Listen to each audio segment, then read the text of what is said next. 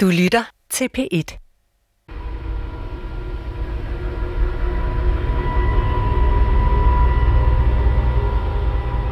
Jeg sidder her et, et 24 timer eller sådan noget.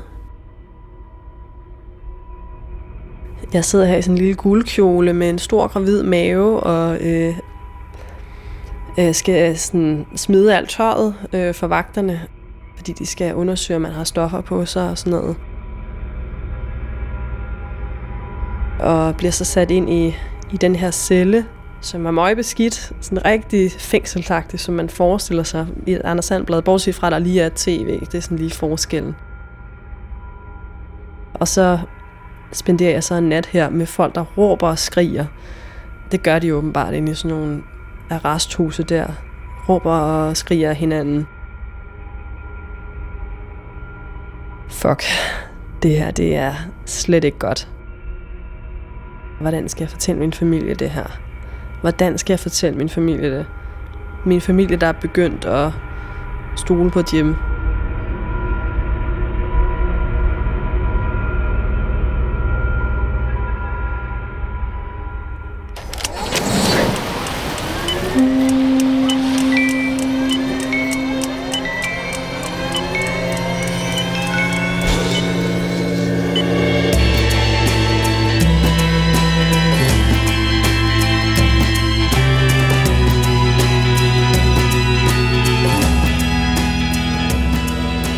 Nicolines kæreste Jim er narkohandler, og derfor havner hun i 2007 i fængsel.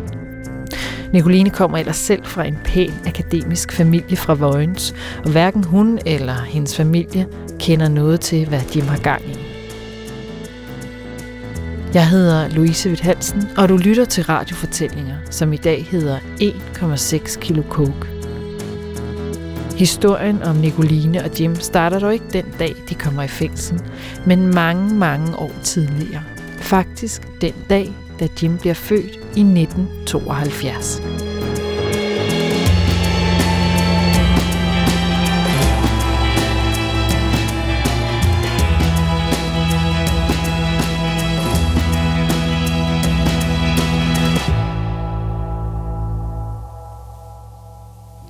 Min far han er fra Marokko, og min mor er dansker, og jeg blev født i 1972. Jeg, jeg voksede op i sådan noget socialt boligbyggeri i, i, Holbæk i en, øh, i en treværelses lejlighed, og så blev min mor far skilt. Og så flyttede jeg med min mor ud i noget, noget andet socialt boligbyggeri, og boede sammen med hende til jeg var 12 år. Sådan den, den første del af min barndom, det er sådan kun sådan i spots, øh, at jeg kan huske det. Øh, jeg, jeg, det tror jeg var frustreret over, at jeg ikke, altså at min far ikke var der mere. Vi så så kun hinanden hver 14. dag, og øh, min mor og jeg, vi levede sådan mere eller mindre hver vores liv hun, hun gik på arbejde. Altså, jeg gik, jeg gik i skole om morgenen, og så kom jeg hjem klokken halv fem om aftenen. Så spiste vi aftensmad, og så gik jeg i seng klokken 8 om aftenen. Og, og min mor, hun møder så en, en mand, som jeg absolut ikke bryder mig om. Og så var han super racist, ikke? En ting, der jo ikke, jeg synes, der gik særlig godt i spand med, eftersom jeg var halv marokkaner. Uh, kunne, du, kunne du mærke det? Uh, ja, altså øh, kaldt mig Araber Larsen og, og sådan nogle ting. Ikke? De, de første år af, af min skolegang, øh, jeg, jeg kan huske, at jeg stod en masse uden for døren. Altså, jeg, jeg tænkte bare, når der havde været forældre med, hvad der nu skulle ske. Men der blev aldrig rigtig øh, sagt noget. Det var først sådan omkring øh, 3. klasse, de begyndte at sådan sætte etikette på, at, at jeg var et forstyrrende element altså stille og roligt, så øh, blev skolen jo bare sådan et sted, som jeg ikke brød mig særlig meget om, og som jeg så heller ikke gad at drøfte særlig meget. Så, øh, Hvad kunne du så godt lide at lave? Åh, jeg, jeg havde nogle små soldater, som øh, jeg, jeg hyggede mig fint med, sådan at, at sætte op på mit bord og, og sad, sad og lavede nogle små ting sammen med dem. Øh, så kunne jeg godt lide at lytte til øh, lydbøger. Altså, når, når, når jeg sådan kom ind på mit værelse og havde den her tid for mig selv, så havde jeg det rent faktisk. Jeg tror, jeg tror rent faktisk, det var der, jeg havde det øh, bedst. Min morfar, han brugte jeg rigtig meget tid på. Han var sådan af den gamle skole, ikke?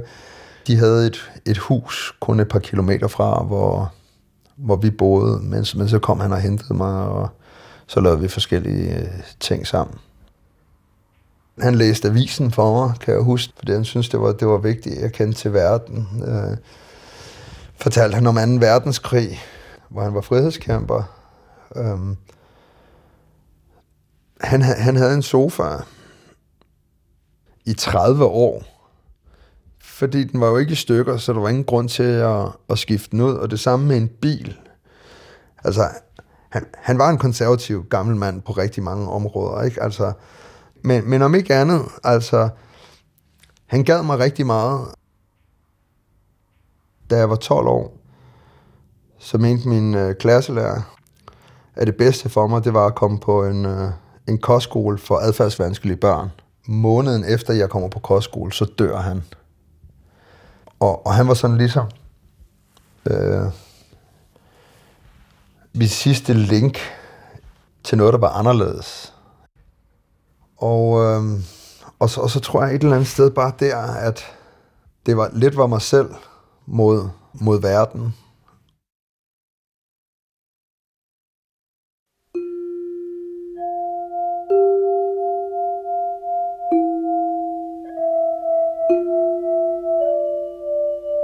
Kan du ikke fortælle om den første gang, du tager amfetamin? Øh, jo, øh, det er... Jeg tror, det var ude på Casino Royale. Nede på deres toiletter. Hvor der var øh, en, jeg arbejdede sammen med, som spurgte, om jeg ville have noget.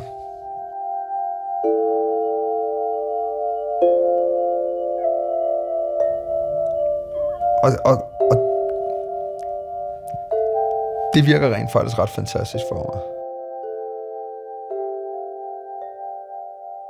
Det var jo ikke sådan, at jeg havde lyst til at tage noget i, i hverdag og, og sådan noget. Det var egentlig mere, hvis der kom en fest, så, så gjorde jeg det. Så tog det ene det andet med sig, og pludselig så... Øh, fordi at når, når man købte det, så var det jo ret dyrt. Men hvis man så købte lidt mere, kunne man få det lidt billigere. Og så hvis man så også solgte det, man havde, så var ens eget gratis. Og det var egentlig bare sådan, det egentlig startede. Og det, der, det jeg egentlig tror, der... Øh, uden at komme for meget detaljer, men, men for første gang fandt jeg et eller andet sted noget, jeg var rigtig god til. Jeg, jeg nåede da, inden jeg blev blev anholdt, der, der havde jeg da en, øh, en lejlighed på 167 kvadratmeter i Stor Kongensgade, og jeg havde en, øh, en stor Mercedes. Altså, det var jo egentlig i en del år bare sådan en, en lang fest.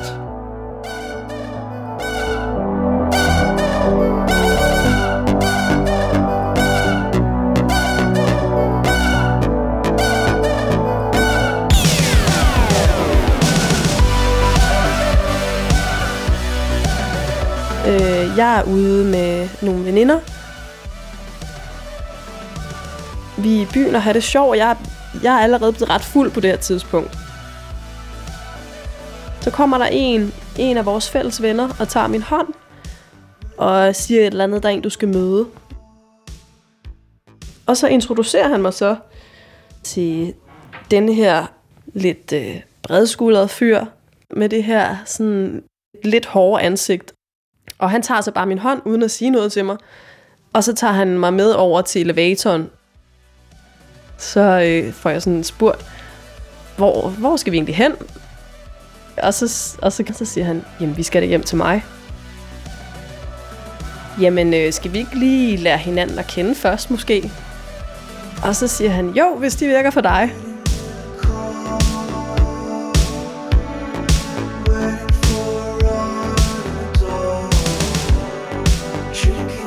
Og så går vi så op til et bord deroppe på NASA, som han har købt med nogle venner, tror jeg. Og øh, jeg kan huske, at jeg synes, at han er, han er ret spændende. Og han har lidt det her farlige over sig. Altså, jeg, jeg kommer fra Jylland på det her tidspunkt, og jeg er 22 år. Øh, og øh, altså, jeg kommer fra en rigtig pæn familie.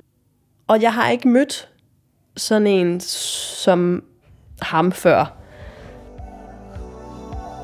Han sad der med en masse sådan store pumpede fyre omkring sig, og der var tydeligvis et eller andet, som var meget sådan bad boy omkring dem.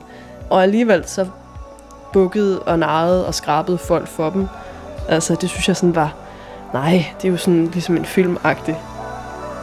Ja, og så øh, ender det jo så med, at øh, vi på en eller anden måde får kysset.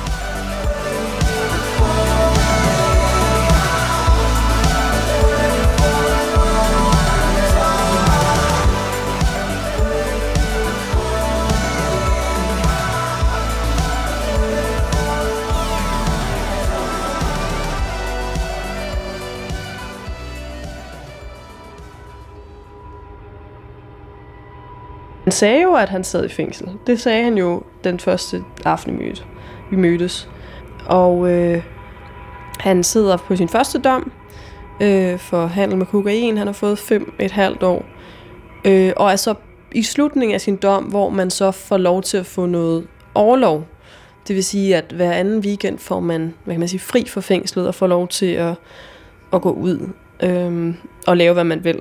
Og han sagde også, hvad han sad i fængsel for. Han sagde, at han sad for handel med kokain i større mængder.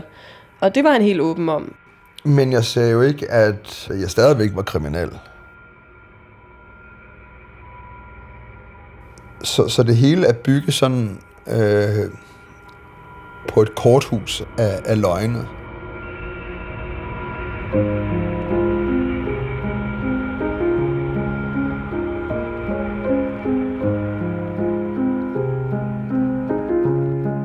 Jeg kan huske, jeg fortalte mig selv dagen efter, at hvis ham her, han besluttede sig for, at han vil have mig som kæreste, så bliver jeg hans kæreste. Jeg havde egentlig besluttet mig for, at øh, da jeg var gået fra min ekskone, at det et eller andet sted bare var min søn og jeg.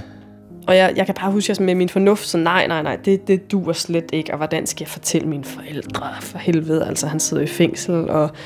Men, men, men der var et eller andet helt, helt, he, helt unikt over, over hende. Det ville nok være at lyve at sige, at jeg kunne se det den første aften, fordi der var jeg ret fuld.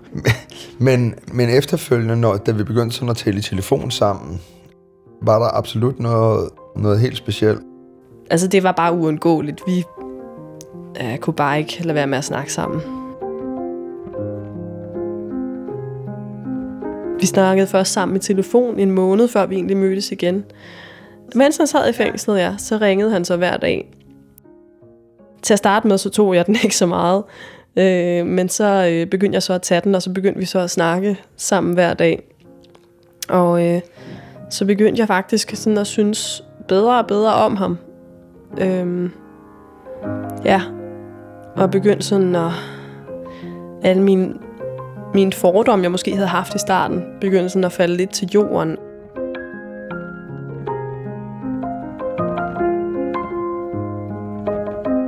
Der kan jeg sådan huske, at jeg sådan, åh, jeg begynder at være forelsket i ham rigtig meget. Og...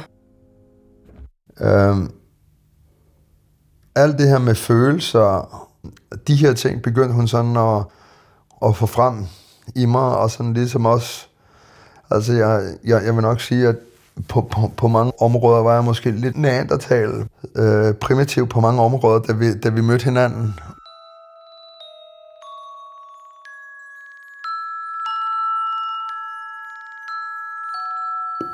Jeg kan jo godt se, at øh, vi efterhånden begynder at være ret hurtigt, begynder at være ret seriøse med hinanden. Og, og Jim er så også meget opsat på, at han vil faktisk gerne lige møde mine forældre i, i person, og bare lige sådan give dem et indtryk af, at han er altså ikke den her forbryder. Og det går mine forældre så med til.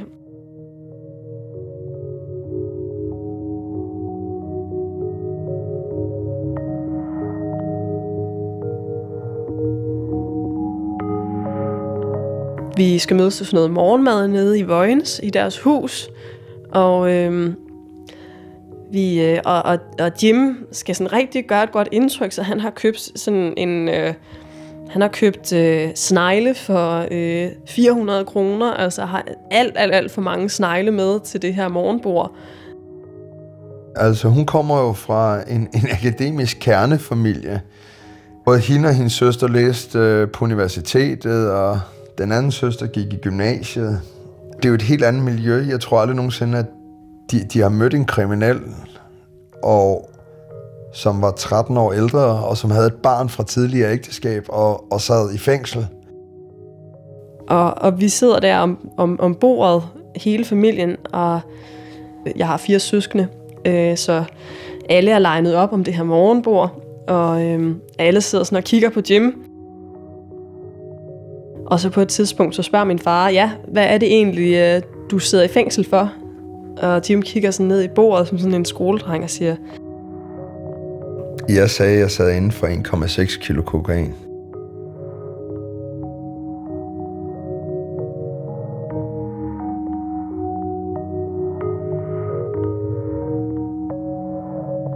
Og så er der simpelthen bare bumstille omkring det her morgenbord. Og det, det er simpelthen på den måde, at der sådan kunne have fløjet sådan en vindheks igennem rummet. Det var så pinligt. Øhm. det, det var også sådan lidt svært at sige, nu skal I høre, jeg har fundet en niche her i livet, og det er det eneste, der en eller anden sted har fungeret for mig. Alt andet, hvad jeg har prøvet, har ikke virket. Så øhm, jeg er coke pusher. Så, så, så det, jeg fortalte dem, det var sådan den samme historie, jeg også fortalte Nicoline. At det var noget gammelt noget, og det er en ven, der egentlig havde involveret mig, og jeg er helt ude af det, og alle de her ting. Og så mine forældre, de sådan, Nå, okay, jamen altså, alle kan jo begå en fejl, så, så okay, det, det kan vi godt acceptere. Og så tager de egentlig, så tager de ham egentlig til sig. Jeg blev løsladt den 21. november 2008, efter to år og otte måneder. Øh, og øh, vi holder en løsladelsesfest, kan jeg huske. Og den... Nej, jeg, jeg, øh, vent lidt. Vi skulle giftes på stranden i Indien.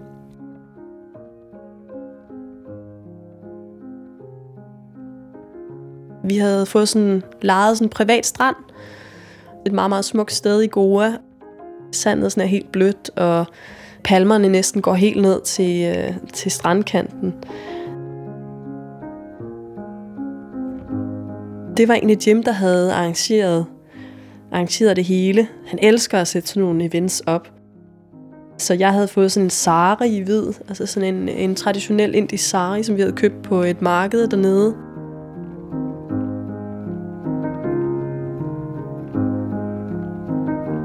Jeg skulle så hente hende op ved teltet, hvor at, øh, hun havde haft nogle damer til at gøre sig klar. Og øh, da hun kommer ud af, af teltet, der, der er hun smukkere end nogensinde før. Og, og vi følger så ned, hvor der så er de her hinduistiske præster, og så begynder det her øh, ritual. Og så havde Jimson været ude at time det, Lige når solen begyndte at gå ned, så kunne vi starte ritualet. Det passede så lige med, at når solen var gået helt ned, så, øhm, så var vi gift. Jeg kan huske, at vi begge to var ret fascineret af, at øh, lige der, når vi har halvmånen herhjemme, er den ude i den ene side. Når der er halvmåne i Indien, så ligger den ned. Og så Venus var på himlen, som er rød, og så var der en anden stjerne. Og det vil sige, at da vi blev gift 1. december 2008, så var der rent faktisk sådan et smiley face.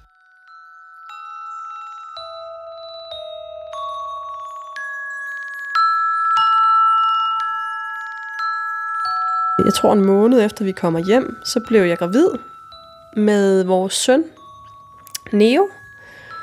Jeg, jeg går så og gør det sidste semester før min barsel sådan færdig. Jeg skal jeg studerer øh, jeg studerer jo min bachelor på det tidspunkt, og ja, Jim, hvad laver han?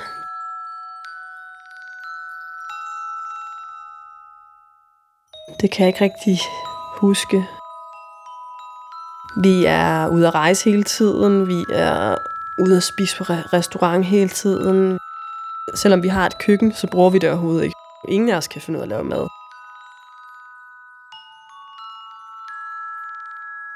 Det er nok også den her forventhed ved mig, der har fået mig til ikke at stille spørgsmål. Fordi selvfølgelig kan man ikke tjene så mange penge, som han gjorde på det tidspunkt, og have så meget fritid.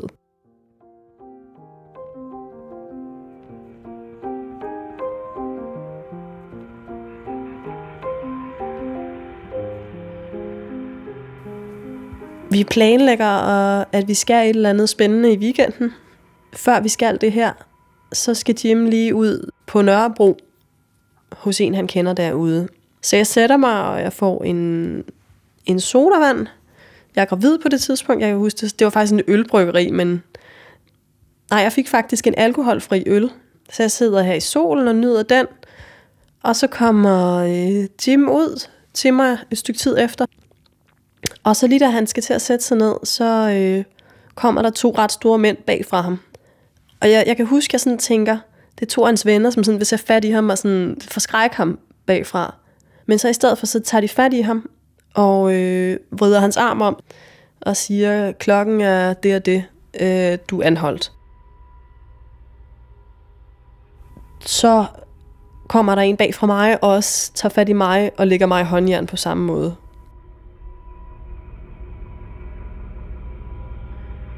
Og jeg tænker bare, hvad, hvad sker der? Hvad sker der her? Jeg kigger på Jim, da de sådan fører ham væk fra mig. Prøver sådan at læse i hans ansigt. Hvad er, den, hvad, hvad er, der, hvad er den her situation? Er vi okay? Og jeg kan bare se, at han er lige så øh, forvirret og lige så øh, meget på herrens mark, som jeg er. Så det får mig til at tænke, det er ikke godt det her. Det er slet, slet, slet ikke godt. Der kommer enormt mange mennesker ud fra den her café, som sådan stemler sammen. Sådan rigtig crime scene-agtig. Og folk sådan, nej, hvad sker der her? Og wow, og de ser mig i håndjern med gravid mave, og det må også se lidt spændende ud, ikke? Altså, øh, men jeg, jeg bryder fuldstændig sammen, så der er en politimand, der tager mig med ind sådan lidt afsides i en port, og sådan siger, at jeg lige skal sætte mig i huk og lige trække vejret. Og så da jeg sådan har fået en lille smule ro på, så sætter de mig så over ved cafébordet igen, hvor at jeg så sidder med en anden politimand, som på det tidspunkt begynder at irettesætte mig. Og sige til mig, øh, hvad fanden er det, I laver? Dig og din mand. Hvad fanden er det for en moral, I har?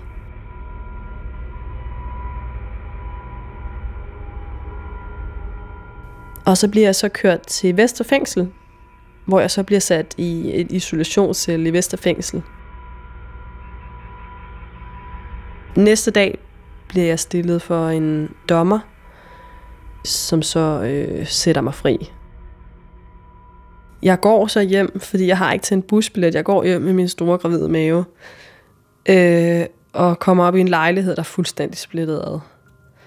Øh, og så, og så øh, sætter jeg mig bare ned i alt rodet og bryder fuldstændig sammen.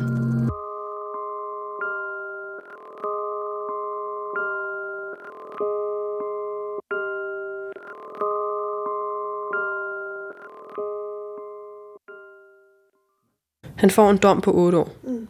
Ja. Det var også en hård dag, da han fik den dom. Øh, jeg havde nok tænkt, at det blev, det blev nok 5 år men så blev det 8 år. Øh, og den var svær at sluge, fordi så kunne jeg godt se, at Neos første dag i vuggestuen kommer jeg til at gøre selv. Neos første dag i børnehave kommer jeg til at gøre selv.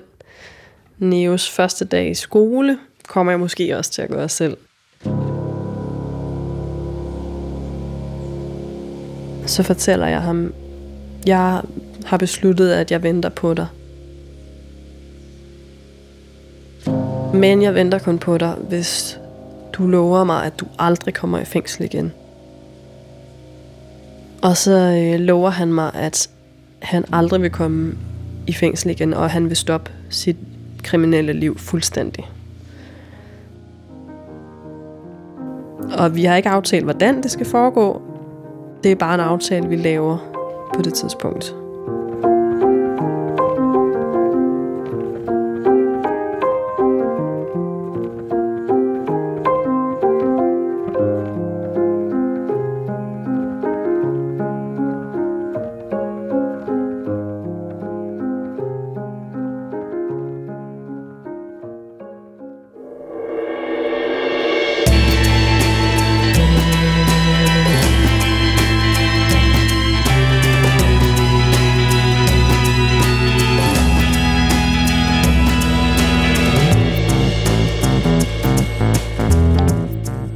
Om Jim kan holde, hvad han lover Nicoline. Det kan du høre i næste uges radiofortællinger, når vi sender anden del af vores serie 1,6 kilo coke. Radiofortællinger var i dag tilrettelagt af Hanne Butch Jørgensen, Mikkel Rønner og jeg hedder Louise Witt Hansen. Hvis du har fået lyst til at høre flere radiofortællinger, så kan du podcast os eller finde os på dr.dk-radiofortællinger med AE i stedet for E i fortællinger.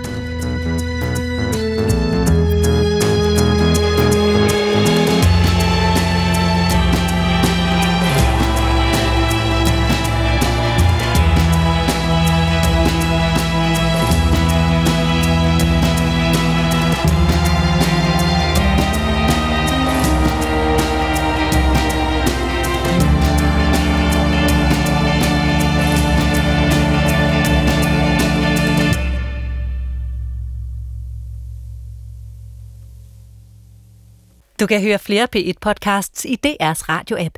Det giver mening.